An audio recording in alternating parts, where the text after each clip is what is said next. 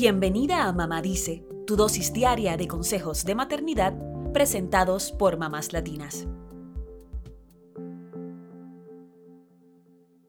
El suicidio es la cuarta causa principal de muerte entre los adolescentes de 15 a 19 años.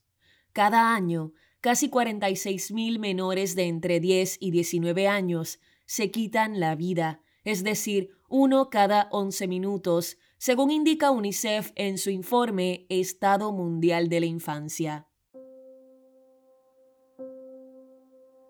El suicidio es quizá la forma más extrema que toma un trastorno mental. Sin embargo, son muchas las maneras en que una pobre salud mental puede afectarnos y van más allá de los trastornos mentales. Tener una infancia mentalmente sana es que los niños puedan alcanzar los indicadores emocionales y de desarrollo para su edad. También es que puedan aprender destrezas sociales saludables y a enfrentar los problemas que se les presenten, según dicen los Centros para el Control y la Prevención de Enfermedades. Esto influye en la calidad de vida positiva del niño y en su desempeño en el hogar, la escuela y su comunidad. ¿Cómo podemos fomentar y cuidar la salud mental de nuestros niños? Estos son algunos consejos. Número 1. Establece una rutina adecuada para tus hijos. Una rutina diaria da estructura, genera seguridad y reduce la incertidumbre, ya que los niños están al tanto de lo que ocurrirá y lo que deben hacer en su día. Esta rutina no solo debe incluir los asuntos escolares y las actividades fuera de la escuela, sino también los horarios de ir a la cama. Recuerda que dormir bien también es parte importante de mantenernos saludables. Número 2. Haz planes con tus hijos.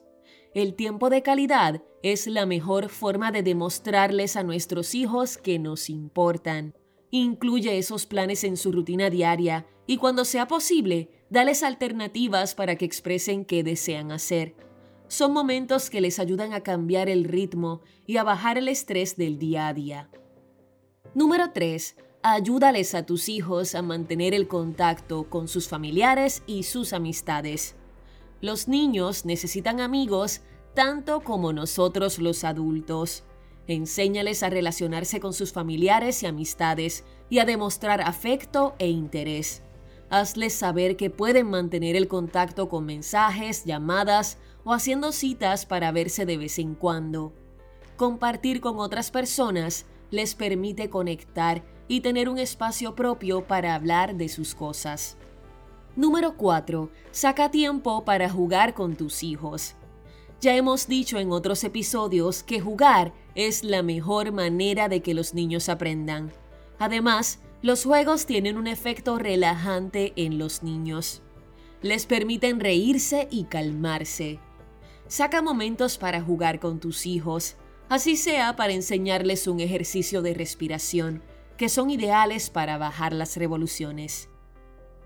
Número 5. Fomenta que tus hijos hagan ejercicios y deporte. La actividad física no solo es positiva para la salud corporal, sino también para la salud mental, tanto así que puede reducir los síntomas de la depresión y la ansiedad. Apunta a tus hijos en algún deporte que les permita moverse y hasta compartir con otros niños. Y también saca momentos para moverte con ellos, así sea en una salida al parque o hacer compras. Número 6. Dales una sana alimentación y manténlos al día en sus vacunas y visitas al médico. Una buena alimentación puede influir en nuestro estado de ánimo, así que es fundamental para crear un buen ambiente para nuestros hijos. Además, dale atención a su salud física, que también influye en la forma en que nos sentimos. Número 7. Abre espacios para hablar de la salud mental con tus hijos. Las cosas que pasan en el país pueden afectar el estado de ánimo de los niños, pero también influyen las situaciones del hogar y lo que les ocurre en la escuela. Siéntate con tus hijos a hablar de estas situaciones y de cómo les hacen sentir Apóyalos sin juzgarlos y háblales de cómo cuidar su salud mental y la posibilidad de visitar a un experto en el tema en caso de que sea necesario. Por último, mantén la calma ante tus hijos y busca crear un ambiente saludable donde ellos puedan expresar sus miedos y preocupaciones sin sentirse atacados. Y sobre todo, cuida de tu propia salud mental. Estás haciendo lo mejor que puedes con las herramientas que tienes disponibles. Siempre podemos recurrir a un profesional de salud mental si sentimos que no podemos manejar lo que estamos enfrentando.